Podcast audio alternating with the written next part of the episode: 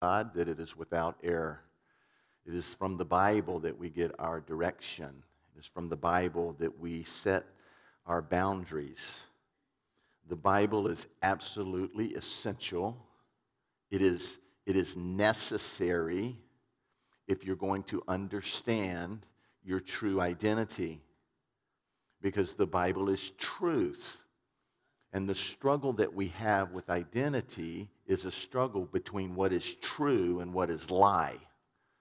And so God's word is absolutely essential for that. Our lives, our lives ultimately are to bring glory to God. That's our ultimate purpose, to bring glory to God.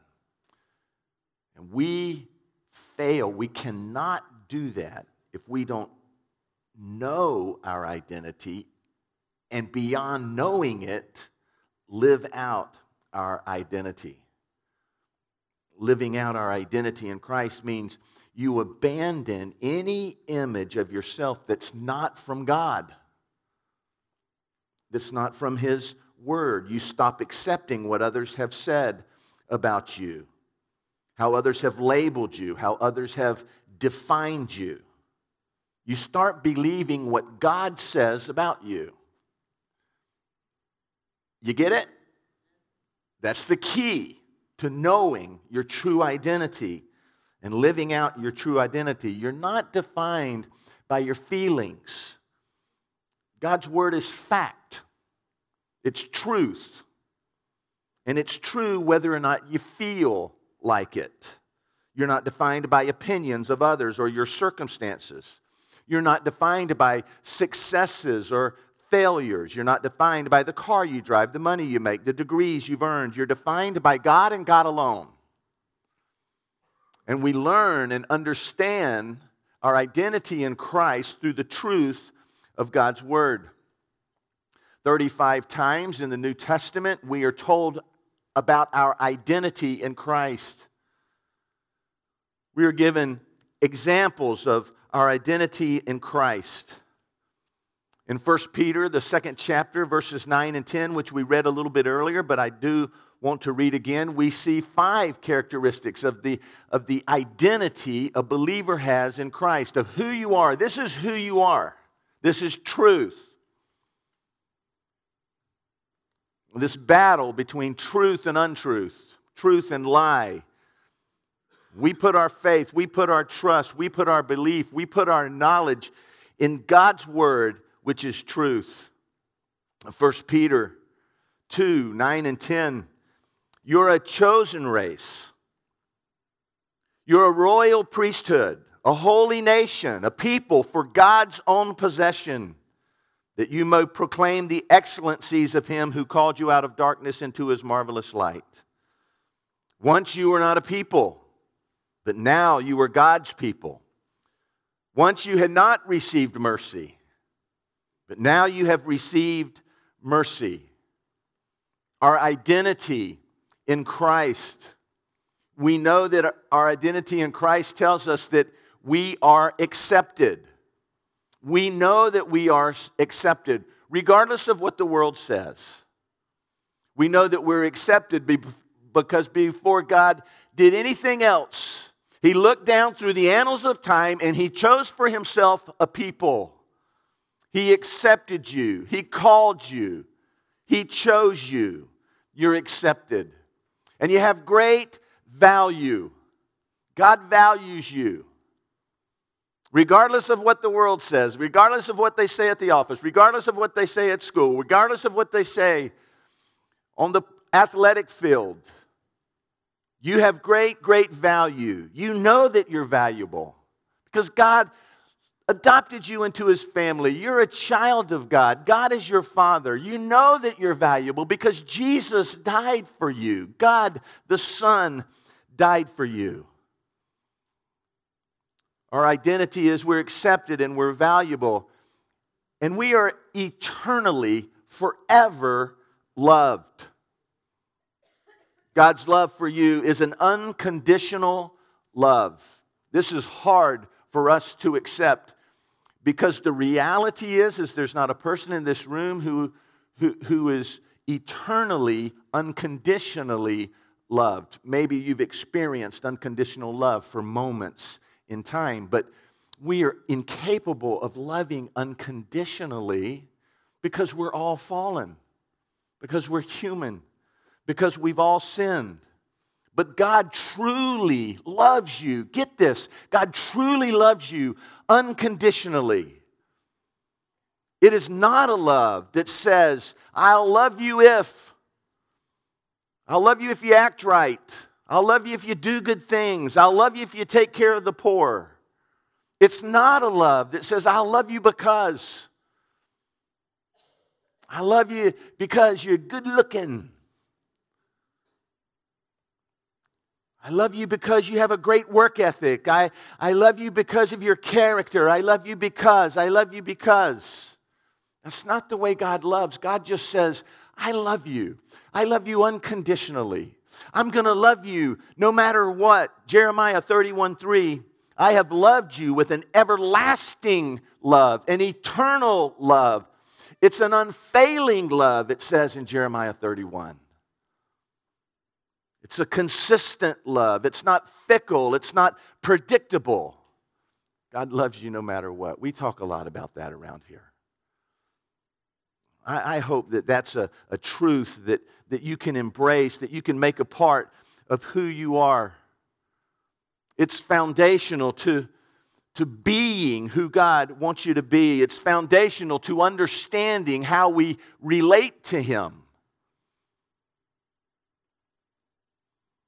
God can't love you more or less than He does right now. Psalm 100 and verse 5 His love lasts forever. And whether you go through times in your life when you don't feel loved, you can know that you are eternally, unconditionally, unconditionally loved by God. It's our identity. Accepted, valuable, loved. And our identity is that we are forgiven. Isaiah 43 and verse 25 it tells us that it's God's nature to forgive. God is a forgiving God. Well, yeah, Dale, he's a forgiving God in the New Testament. No, he's always been a forgiving God. He's a forgiving God in the Old Testament. In Isaiah 43, here's what God says I am the God who forgives your sins, and I do this because of who I am. I will not hold your sin against you. You're my chosen people. You're accepted and valuable. And I will forgive you, and I will forgive you completely. God doesn't forgive the way we do. We forgive and kind of take that forgiveness and we set it in a box and we put a top on it and we put a bow on it and we set it in the closet in case maybe later we might need it. Later on, this person sins against you again or does something that upsets you, and we, we go and we get that box and we take the bow off and we take the top off and we dredge up the past and we remind others of what they have done before. That's not the way God forgives. He forgives and then He promises to never hold our sins against us again. Now, listen, you heard it before, right? I want to say to you when you really get this, when you understand this, when you embrace this, when you make this a part of who you are, your identity, you're going to flip out. It's going to freak you out. God forgives, and He'll never hold that sin against you again. So quit going through a difficult time and saying, well, God must be getting me for that thing I did wrong. Because that's not the way God acts. That's not the way God does. does. He forgives you completely. Ephesians chapter 1 and verse 7. Jesus' blood sets us free. For by the blood of Christ we are set free. That is, our sins are forgiven. And then he adds, How great is the grace of God you can know that you're forgiven because of the cross of Jesus Christ. It always comes back to the cross, doesn't it? I mean, we know we're accepted because of the cross. We know we have value because of the cross. We know we're loved because of the cross.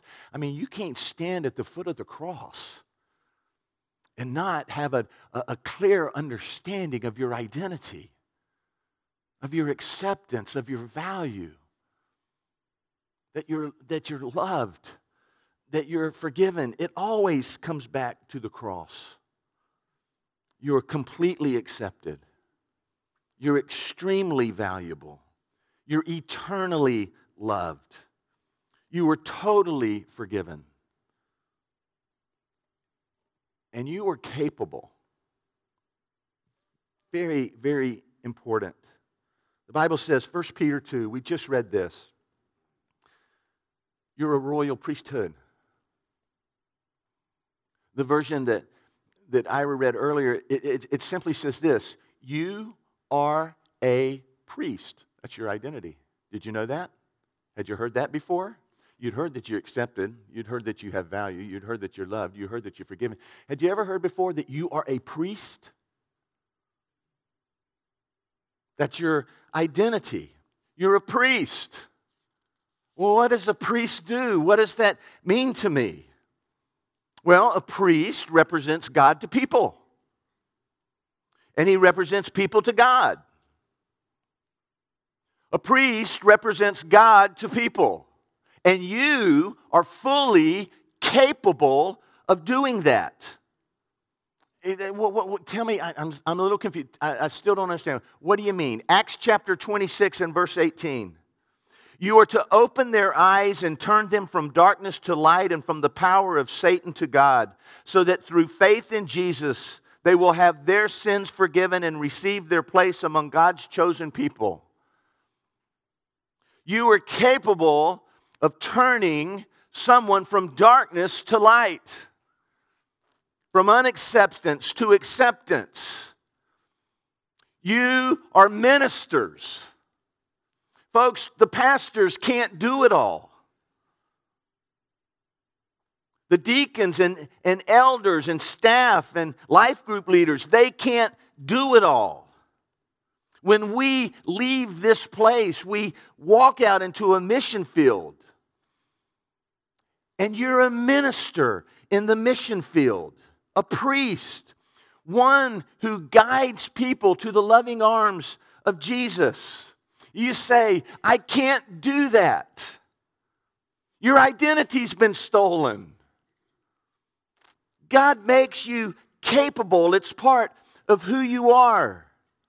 I can't, but I can't do that. I, I, I don't know enough. I, you don't know about my life. You, you don't know about my experiences. I, I, I just, I can't do that. Who are you going to believe?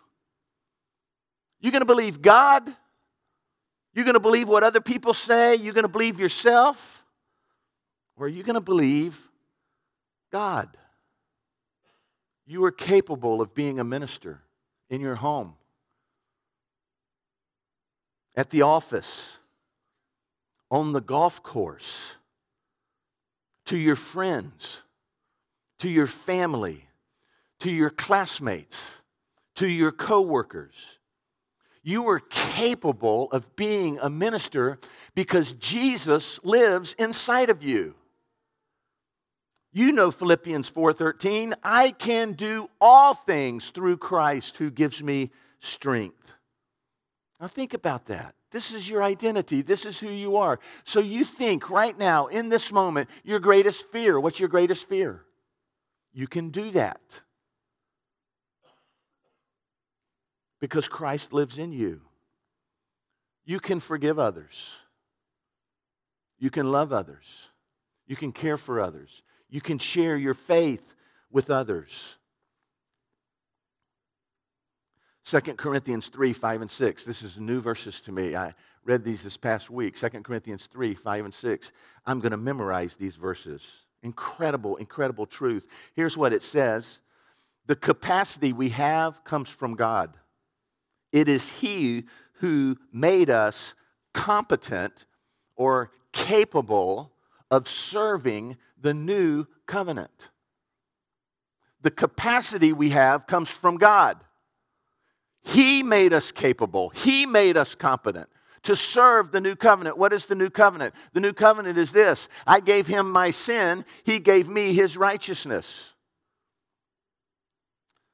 The new covenant is I am crucified with Christ. Nevertheless, I live, yet not I, but Christ lives in me. And the life that I now live, I live by faith in the Son of God who gave himself for me. He has made me capable. You think, I, I, I, I can't, I can't, I can't do that. I, I can't make a difference in someone's life. I can't share my faith with someone. I can't forgive that person. I, I can't love that person. I can't, I can't be a servant. I, I, I just can't. And I want to tell you the reason why you're absolutely convinced that you can't do those things is because you're playing those old tapes back in your mind. You're playing those old memories. You're going back to when you heard someone say to you, You're not good enough, and you can't be loved and you'll never be accepted. You don't do anything right. You're just not going to amount to anything. It's lies. Your identity has been stolen. If you sit here this morning and I tell you you can love, you can forgive, you can share your faith, you can serve other people, you can involve yourselves. You can take people. You can direct people from darkness into light, from death to life. You can do that. You can do that. You're capable. God has made you competent. And you say to yourself, You don't understand. You don't know me. I don't even want to do that. You, you just don't understand. Then here's what I want to say to you Your identity has been stolen. You don't know your true identity. And so, just goofing off really this past week, I start Googling and searching the internet. And I wind up on the website of the Federal Trade Commission, because that's the federal agency that's in charge of identity theft. Because I, I, wanted to know what, what do they say we should do when our identity has been stolen? And there's a lot of information on that website. But it came down to five things, five steps. You need to do these five things. Your identity has been stolen. I want to give them to you. Number one, detect, realize that your identity has been stolen. Duh. That's where the government starts detect, realize that your identity has been stolen. Number two, alert anyone who can help minimize the damage. Alert the authorities, alert the banks, alert the credit card companies, alert anyone who can help min- min- minimize the damage. Number three, close any accounts that have been compromised or created on a false basis. If anybody has created an account in your name, you need to go and you may need to make sure that that account has been closed. Number four, take control of your identity. Change the things you can, your, your, your passwords and, and your protections and, and those kind of things. Number five, stay alert. Protect yourself because it can happen again. Those are the five steps that the FTC gives you. The gospel according to the Federal Trade Commission. I look at those things and I'm telling you, it's not a stretch at all. I didn't have to give it a whole bunch of more thought to see there's a lot of spiritual application here in these five things. Number one, you got to realize when your identity is stolen. You're here this morning. Do you even know that your identity has been stolen? Do you know your identity in Christ? You got to realize when your identity has been stolen. Number two, alert anyone who can help minimize the damage. You know what you need to do? You need to pray. You need to talk to God. You need to alert them that your identity has been stolen. You need to pray. You need to alert God. You need to tell Him that you recognize, that you acknowledge. You need to talk to Him. And you need to say, God, I don't even know who I am. My identity has been stolen. The divorce stole my identity. That rape stole my identity. Getting fired stole my identity. Drugs have stolen my identity. Peer pressure has stolen my identity. My boyfriend stole my identity. What those people said about me stole my identity. Satan has stolen my identity. You need to pray. Number three, close accounts. There's some areas of your life you probably ought to just shut down. There are times when you're acting like somebody that you're really not. You act different with people at the office or at school than you act with your life group. You're different with some of your friends than you are with the people at church. And listen, you need to quit being a phony. You need to be who you really are. There's some relationships in your life that you just need to shut down. Listen, if you're hanging out with friends that are your friends because you act a certain way, those aren't really your friends. You need to decide who you're going to be. You should say, I'm going to be about pleasing God and not people. There's some accounts that need to be shut down. Number four, take control of your identity. Take control of your identity. Change the things that you can. What can you change? You can change what you allow in your mind. Don't allow the lies in your mind, they'll be suggested to you. The media will suggest it, the culture will suggest it, friends will suggest it, Satan will suggest it. But don't allow that trash, those lies in your mind. Fill your mind with the truth from God's word. Number five, stay alert, protect yourself. It can happen again. Listen to me, folks.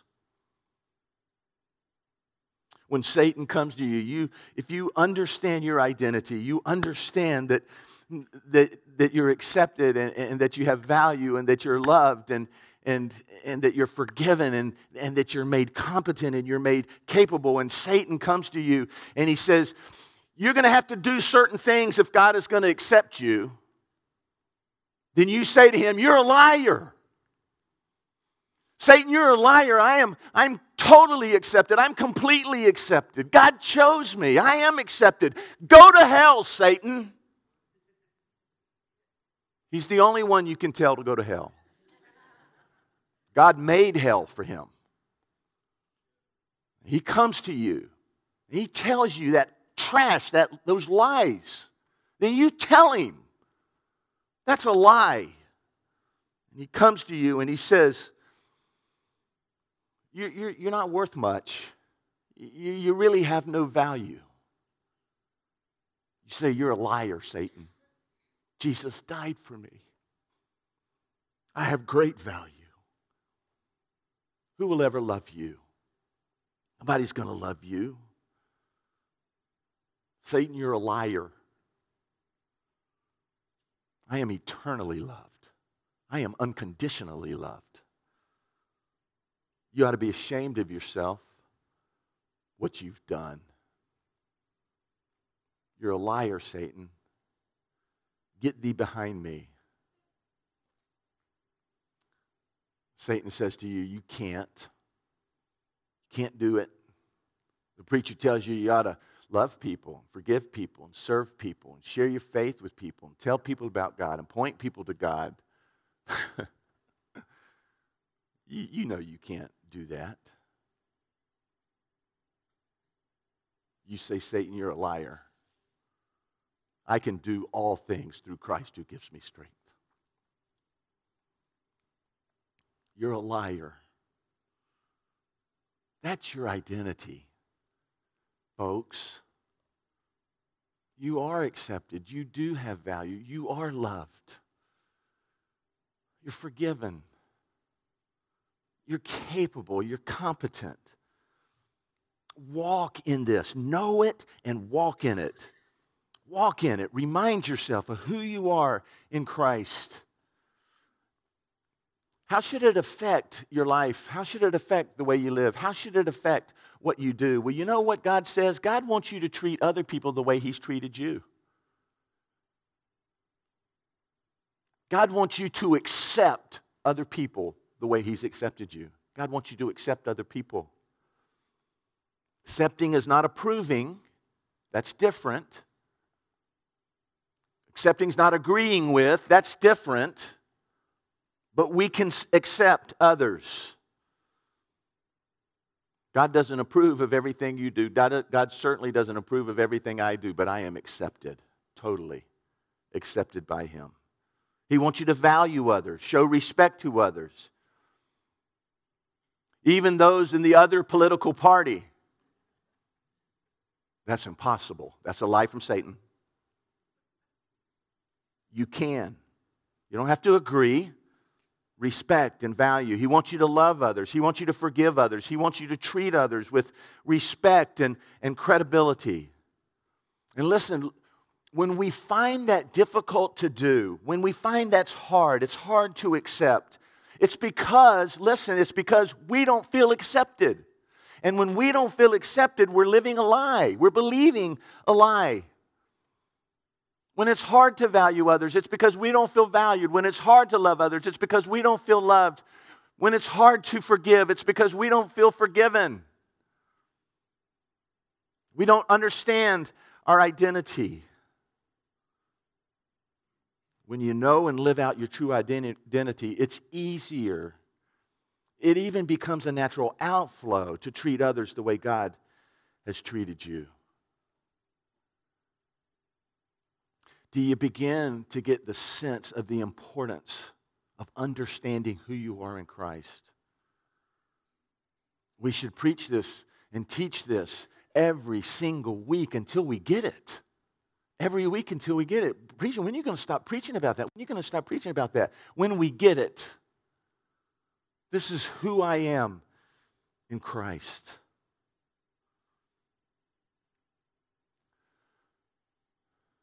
You're accepted. You have value.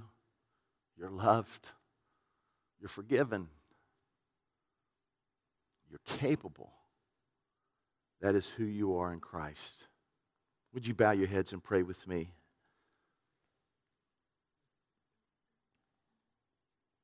Father, I want to thank you that you are a God that can heal broken hearts and bitter memories and damaged self esteem.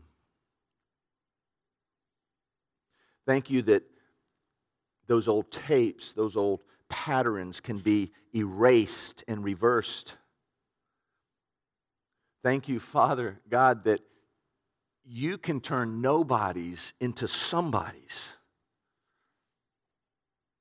Jesus, I ask that these precious people that I love so much will begin to see themselves through your eyes of love. in your heart, I would ask you to pray this prayer. Just pray this in your heart. Would you do that for me, dear God? Help me to see myself the way you see me. Thank you for loving me, sending Jesus to die for me so that I could be forgiven. Jesus, today I accept your love and your forgiveness. Help me to trust you. Help me to care more about what you think of me than what others think. Jesus, may your truth set me free. Now, with heads bowed and eyes closed, I, I want you to say out loud with me. Just say this, these words after me, if you would out loud right where you sit. Because of Jesus, I am completely accepted. I am extremely valuable. I am eternally loved. I am completely forgiven. I am fully capable. Amen. I want you to watch this one minute and 30 second video, if you would.